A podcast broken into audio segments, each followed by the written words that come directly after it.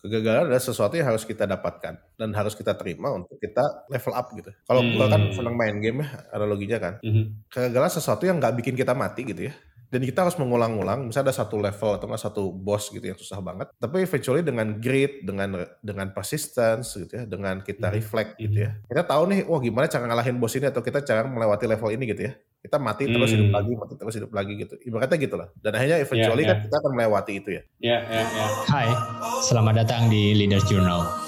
Gua Dharma Suradika, gua percaya pemimpin tidak dilahirkan, tapi dibangun oleh serangkaian cerita, nilai-nilai, dan kebiasaan kecil yang dilakukan secara konsisten. Di podcast ini, gue akan ngobrol bareng para pemimpin dan belajar dari cerita di balik kepemimpinan mereka kalau dari pengalaman lo uh, leading gitu ya, memimpin atau pengalaman hidup lo gitu kan pasti kan ada up and downs-nya gitu kan. Nah biasanya yeah. juga salah satu pattern gitu ya uh, yang membentuk pemimpin itu adalah kegagalannya gitu kan. Bisa lo ceritain gak sih salah satu kegagalan mungkin terbesar dalam hidup lo gitu ya, tapi setelah lo maknain gitu tanpa kegagalan itu lo nggak akan jadi Aji Santika yang sekarang gitu. Banyak sih ya kalau kegagalan ya, banyak banget lah. Ketika mau dari terkecil gitu kan relationship gue juga gagal gitu ya gue divorce itu bukan satu kegagalan buat gue terus juga hmm. bisnis juga gue gagal beberapa kali bisnis gue banyak yang tutup gue invest juga gagal jadi kalau hmm. misalnya degree of kegagalan hmm. itu banyak banget sih Ji.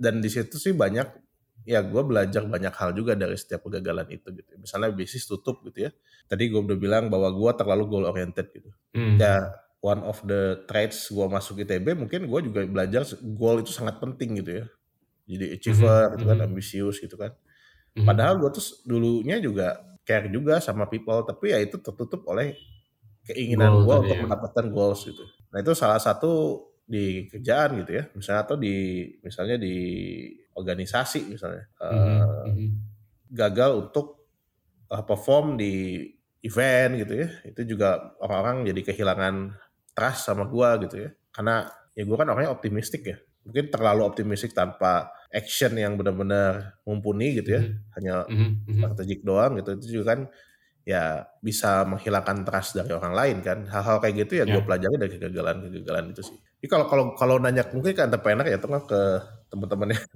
running bisnis kayak kegagalan tuh super banyak.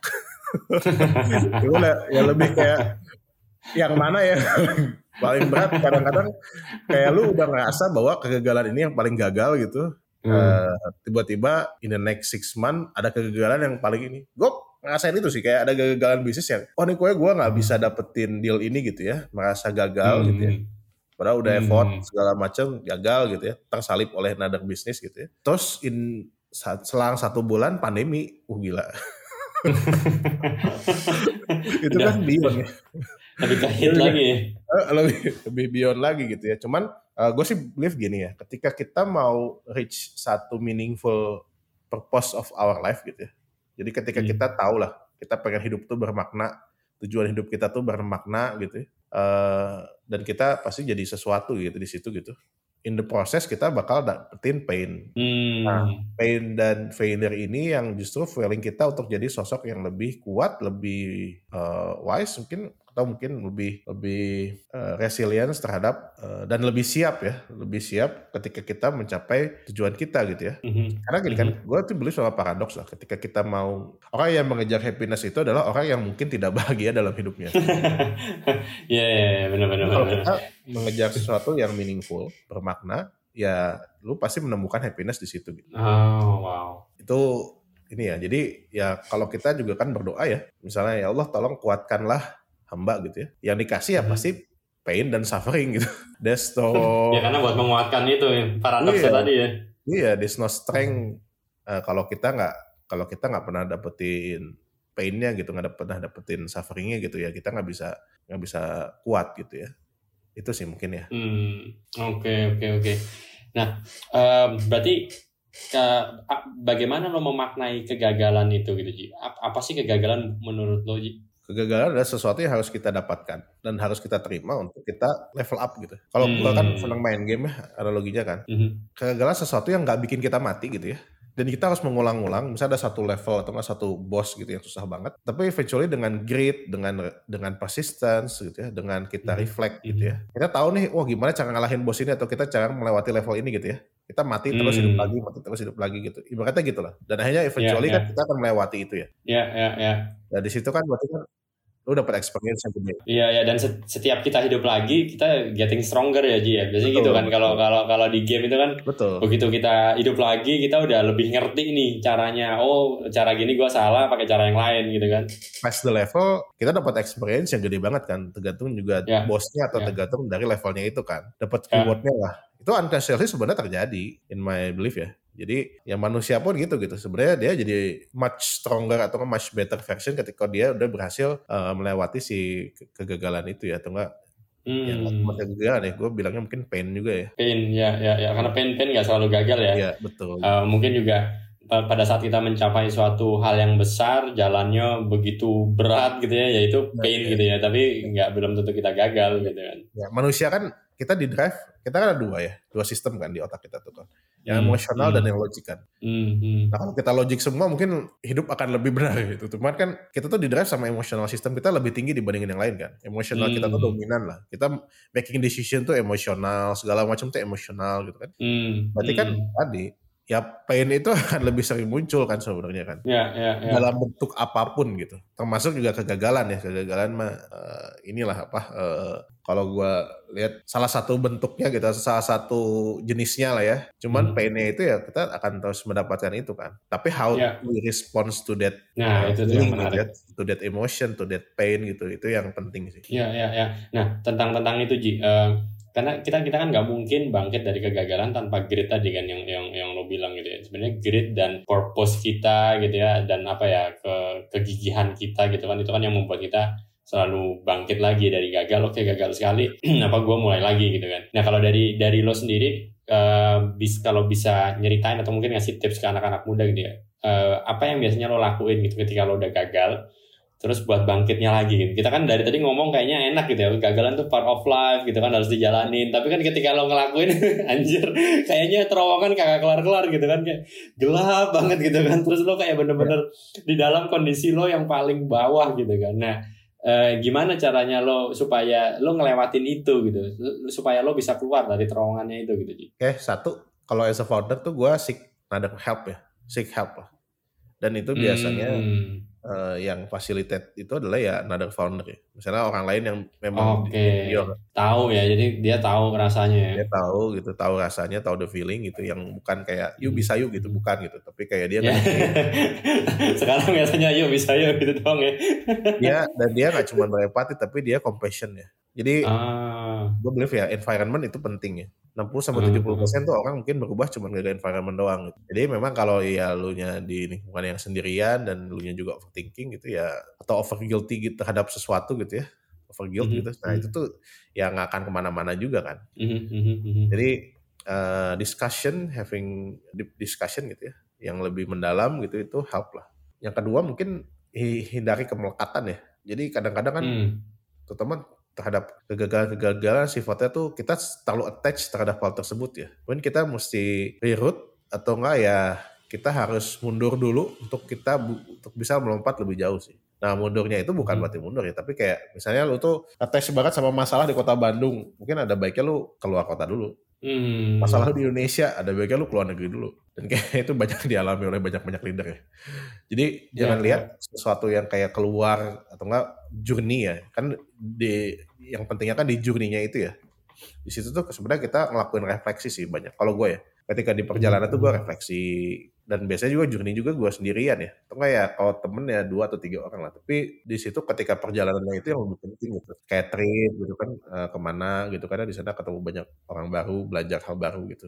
Ketika lu balik ya di situ lu jadi lebih eh, fokus, lebih eh, ada hal lain yang berkembang dalam diri lu. Mungkin lu nggak tahu atau lu nggak sadar gitu. Cuman itu membantu dengan kegagalan yang sebelumnya gitu. Hmm. Karena gitu, Lo lo suka lo suka solo traveling gitu juga Ji? Kayak ke kota mana, getting lost gitu sendirian Ya, gitu. jadi gue tuh anaknya kota banget lah. Bukan anak kan ada Ya. yang suka ke gunung, ke pantai. Kalau gue Ya, kota, ya, ya. semua orang di kota gitu. Ya ya ya. Tapi kotanya lo lo ini gak sih kota yang kota yang antah berantah bukan antah berantah maksudnya kayak di desa terpencil banget enggak maksudnya kota tapi yang kayak bukan yang kota yang yang mainstream gitu loh kayak orang liburan misalnya ke Paris atau ke mana gitu kan tapi kita yang kayak negara-negara atau kota-kota yang nggak pernah nggak nggak banyak orang ke sana gitu nggak sih lebih ke random aja sih misalnya kalau gue ke satu tempat sih gue gue ikut gue coba ke tempat yang lebih random di tempat tersebut misalnya gue ke Paris tapi gue ke daerah Bronxnya gitu. Iya iya iya. iya, iya. Gitu ya. Karena ya ingin dapetin yeah, experience yeah. aja, experience matter lah. Sama tadi kan mm -hmm. ketika kita apa ya uh, kan salah satu power ya kalau menurut gue tuh power tuh gratitude is power ya. Super powernya manusia tuh kan kita gratitude gitu. Nah, mm -hmm. finding gratitude-nya tuh buat gue lebih susah dibandingin kayak buat bounce back dari kegagalan itu sih. Karena sebenarnya ketika lu gagal dan lu bersyukur sebenarnya itu kayak setengah jalan udah beres. Tapi ya, ketika lo bersyukur terhadap keadaan itu, mencapai titik syukurnya itu nggak cuma dengan perkataan ya, itu kan juga harus di di ikhlas gitu ya benar-benar dari iya, dalam hati iya, ya. iya dari dalam hati gitu kan lo harus embrace gitu acceptance dan lo gratitude gitu. Nah itu tuh proses itunya lebih hmm, benar-benar. lebih lebih challenging ya dibandingin iya iya kan gue gagal nih terus gue harus bersyukur. Hmm. ya nggak gitu juga. Iya iya iya. Tapi yang yang, yang paling penting yang paling penting tadi dari yang lo bilang itu uh, lo cari support system yang bilang kalau misalnya lo gagal ya lo uh, bukannya kayak langsung positif positif apa toxic positivity gitu ya kayak oke okay, ya. lo bangkit lagi tapi yang benar-benar kayak ya udah lo gagal lo terima lo rasain ya, ya, ya nggak nggak masalah lo sedih gitu ya Ji ya Iya, ya. Ya, ya, ya, ya, ya. ya kalau okay, founder okay. itu banyak threads di founder sesama founder ya di startup itu. Makanya kan bikin komunitas startup Bandung tahun 2014 itu salah satunya adalah gue juga nggak gagal di situ ya. Dan ternyata hmm. pas gue curhat ke yang lain, yang lain juga merasakan hal yang sama gitu. Yaudah kita butuh tempat buat curhat, support tempat curhat buat saling support each other gitu. Makanya lahirlah startup Bandung gitu. Awalnya berempat, hmm. 16, terus ratusan gitu ya yang join gitu. Itu reasonnya juga gitu dan beberapa founder masih sangat aktif ya. Mungkin komunitasnya enggak karena udah makin sibuk gitu. Cuman ketemu dan ngobrolnya intens gitu. Saling support each other itu hmm. yang precious ya. Hmm. Iya, yeah, jadi emang emang emang benar sih ya kalau kalau kita sebagai leaders tuh ngerasa bahwa uh, curhat ke sesama founders, sesama leaders tuh mereka juga tahu gitu kan rasanya gitu. Karena kalau misalnya di luar itu kan nggak nggak ngerti gitu kan. Yang yang mereka ngerti bahwa leaders tuh harus strong gitu kan, leaders tuh harus kuat gitu. Nggak boleh nggak boleh galau, nggak boleh insecure gitu kan. Padahal kan ya leaders juga manusia juga gitu. Kita kita pasti ada fase-fase kita yang memang yang memang lagi dark gitu kan, yang lagi butuh bantuan gitu kan. Ya, ya, ya. Ji, uh, lo ini enggak kalau misalnya biasanya para founders atau para leaders juga um, yang salah satu yang membangkitkan mereka atau mem, apa tempat mereka uh, mengeluh lah ya itu kan juga salah satunya ke mentornya gitu ya. Lo ada ada mentor nggak Ji? Kalau kalau gue kan mentornya salah satunya lo nih.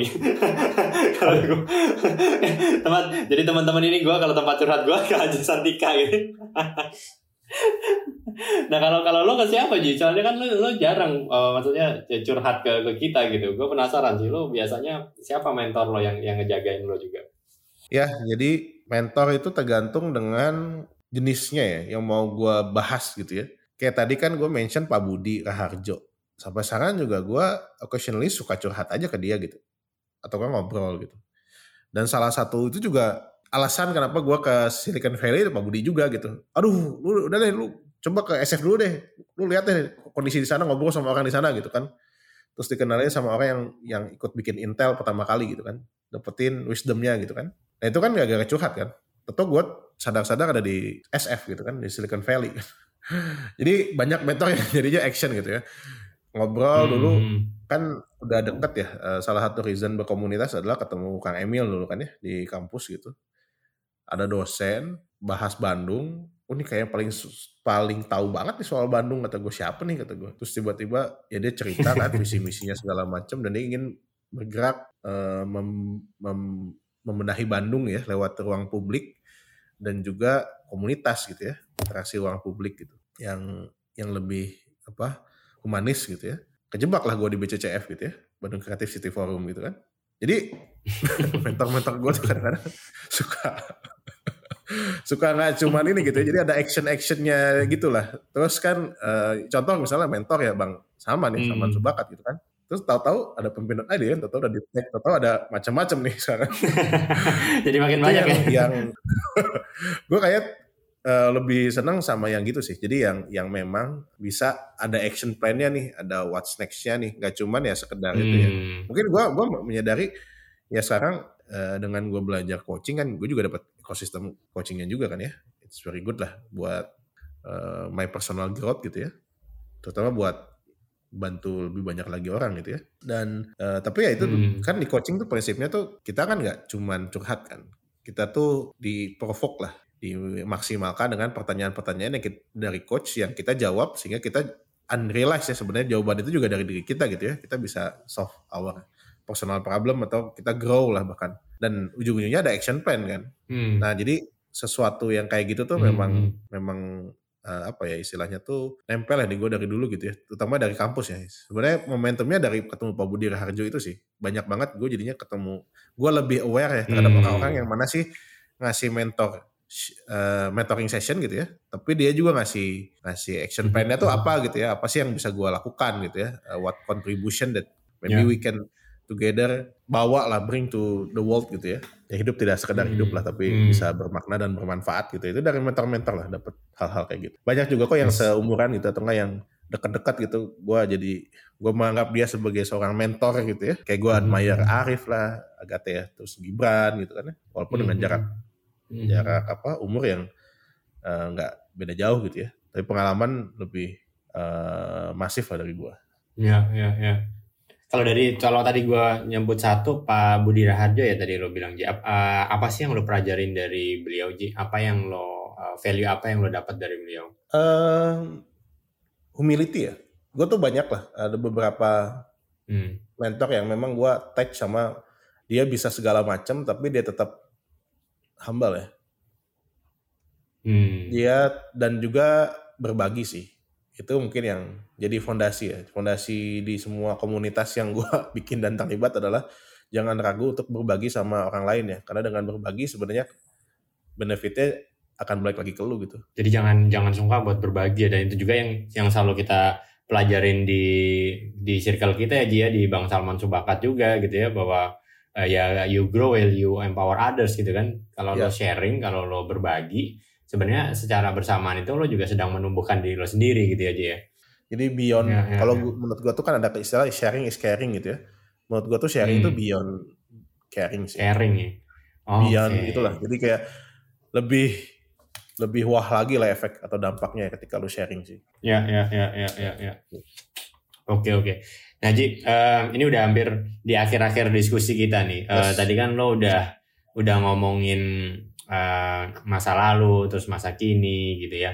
Eh, beberapa pertanyaan terakhir nih. Eh, apa biasanya ini bukan biasanya ya, semua leaders lah ya, semua pemimpin itu pasti dibentuk karena kebiasaan-kebiasaan kecilnya gitu. Kalau lo bisa sharing dikit, bro, eh, kebiasaan apa yang menurut lo lo lakuin terus-menerus gitu ya, dan akhirnya bikin lo jadi jadi ya, leader gitu. Sekarang tuh ada kebiasaan yang sering gue lakukan ya, cukup konsisten lah. Eh, Hmm. Hampir setahun terakhir adalah refleksi.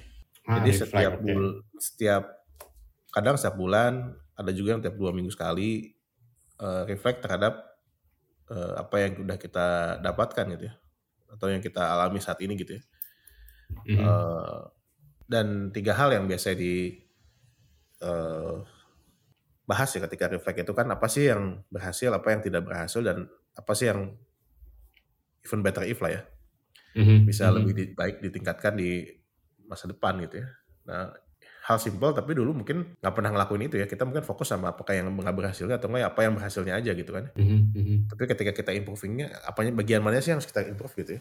Hal yang kayak gitu tuh eh, dulu nggak kepikiran lah. Sekarang tuh Hmm. banyak banyak ngelakuin itu gitu. Terus juga gue tuh suka bikin list eh, tiap bulan itu gue ketemu orang baru sih. Oh, Heeh. setiap setiap bulan lo harus ketemu sama orang baru gitu Ya, ya?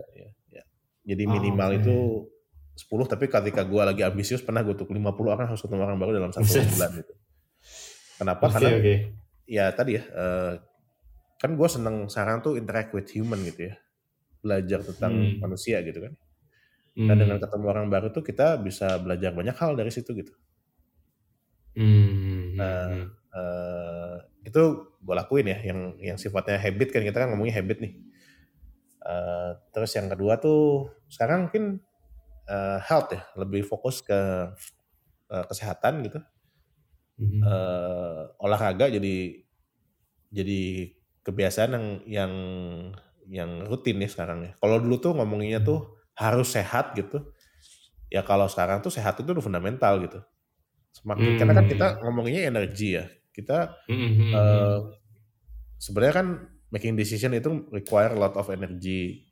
Yes, kita kerja juga kan energi gitu. Jadi semakin lu ya. kerja lu eksekusi atau ke strategik bukan nge-influence other itu kan butuh energi banyak. Ya, nah, kita ya salah satu manage our energy dengan olahraga gitu ya. Makan teratur gitu kan. Mungkin sleep mm -hmm. gitu ya. Hmm. Bagian sleepnya masih belum habit lah ya. Kan ada beberapa udah bukan teman-teman gue juga udah habit sleepnya lebih bagus dibanding gue jauh. Uh, tapi one at a time lah. Uh, olahraga itu penting sih gitu. Sama terakhir itu membaca sih. Baca apa pun.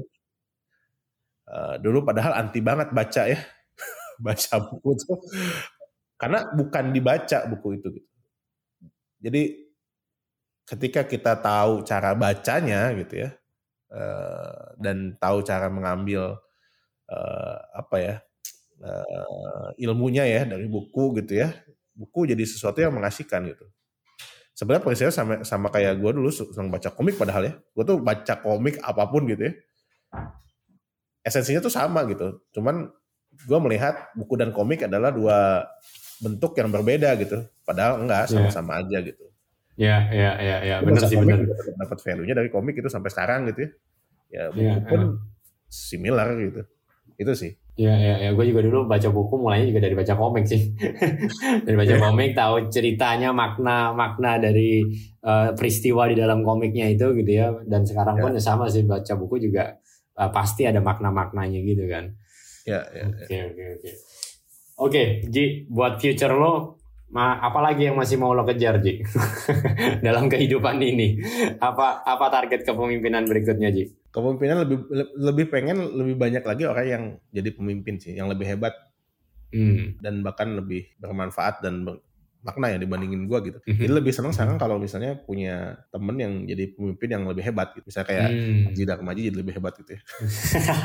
gue lebih. Waduh, saya kan menti pak. Fulfill lah dalam hidup gitu ya. Jadi gue lebih uh, mungkin hmm. hidup yang penuh buat gue ya, quote unquote gitu hmm. adalah hmm. yang bisa uh, melayani lebih banyak pemimpin di berbagai macam bidang gitu. Wow, yes. mantap. Bukan gue yang jadi pemimpin gitu. Ya, ya. Dan dan itu sebenarnya purpose-nya ya kita semua di pemimpin.id more or less ya. Jadi kalau kita melihat para eh, para pembina-pembina itu juga sama gitu ya. Kita itu pengen lebih banyak lagi pemimpin yang lebih baik gitu ya. Oke oke. Sip. Terakhir Ji, ini pertanyaan yang selalu gue tanyain juga ke seluruh apa narasumber yang datang gitu ya. Seandainya, ini tadi kan lo bilang lo suka ini kan, suka komik kan. Seandainya nih ada mesin waktunya Doraemon gitu ya, kita bisa balik, uh, lo bisa balik ke umur lo yang 20 di umur lo 20 gitu. Lo ketemu Aji Santika di umur 20, lo akan ngomong apa Ji? Enggak ada. Enggak ada. lo akan cuma ngelihat dari jauh aja ya? Iya, kita tidak. Kenapa? Nah, pertanyaan berikutnya kenapanya nih? Kenapa? Ya masa lalu tuh yang membentuk lu sekarang gitu. Hmm. Jadi bukan untuk lu rubah sih. Oke. Okay. Gitu. Semua ya, semua pain itu, semua problem, semua mm-hmm. hal-hal yang tidak menyenangkan dan yang menyenangkan, yang bikin lu bahagia segala macam adalah membentuk diri lu sekarang gitu. Ya. Yes. Ya nggak akan gue bilang apa-apa gue dulu. dan lo nggak akan merubah merubah apa pun ya? Iya ya, kita hanya bisa painting our future ya. Nah, kita mhm. bisa bentuk, kita bisa uh, apa? Uh, utak atik gitu ya, ya masa depan mm-hmm. gitu, bukan masa lalu sih. Mantap. Thank you banget Muhammad Aji Santika, uh, ya. Aji teman sahabat mentor gua coach gua teman yang pembina gua juga gitu ya. Jadi uh, ya Aji Santika Moroles uh, salah satu ya lo salah satu orang yang penting dalam kehidupan gua juga lah ya dan kehidupan pemimpin.id gitu ya Jadi thank you for coming Ji. Uh, kita uh, bangga banget, very proud of you dan mudah-mudahan uh, sehat-sehat selalu. Kita bisa ngobrol-ngobrol Kurang lagi. di kalau kalau kalau sesi-sesi kayak gini tuh bagusnya dua jam. Yoi. seharian sampai Iya. pagi kita ambil ngopi. Ya. Oke Ji, thank you banget. Sampai ketemu lagi ya Ji. Sukses terus buat Fitloop dan uh, inisiatif lo Amin, yang amin. lain. Ya. Thank you, thank you. Yuk, bye. Thank you.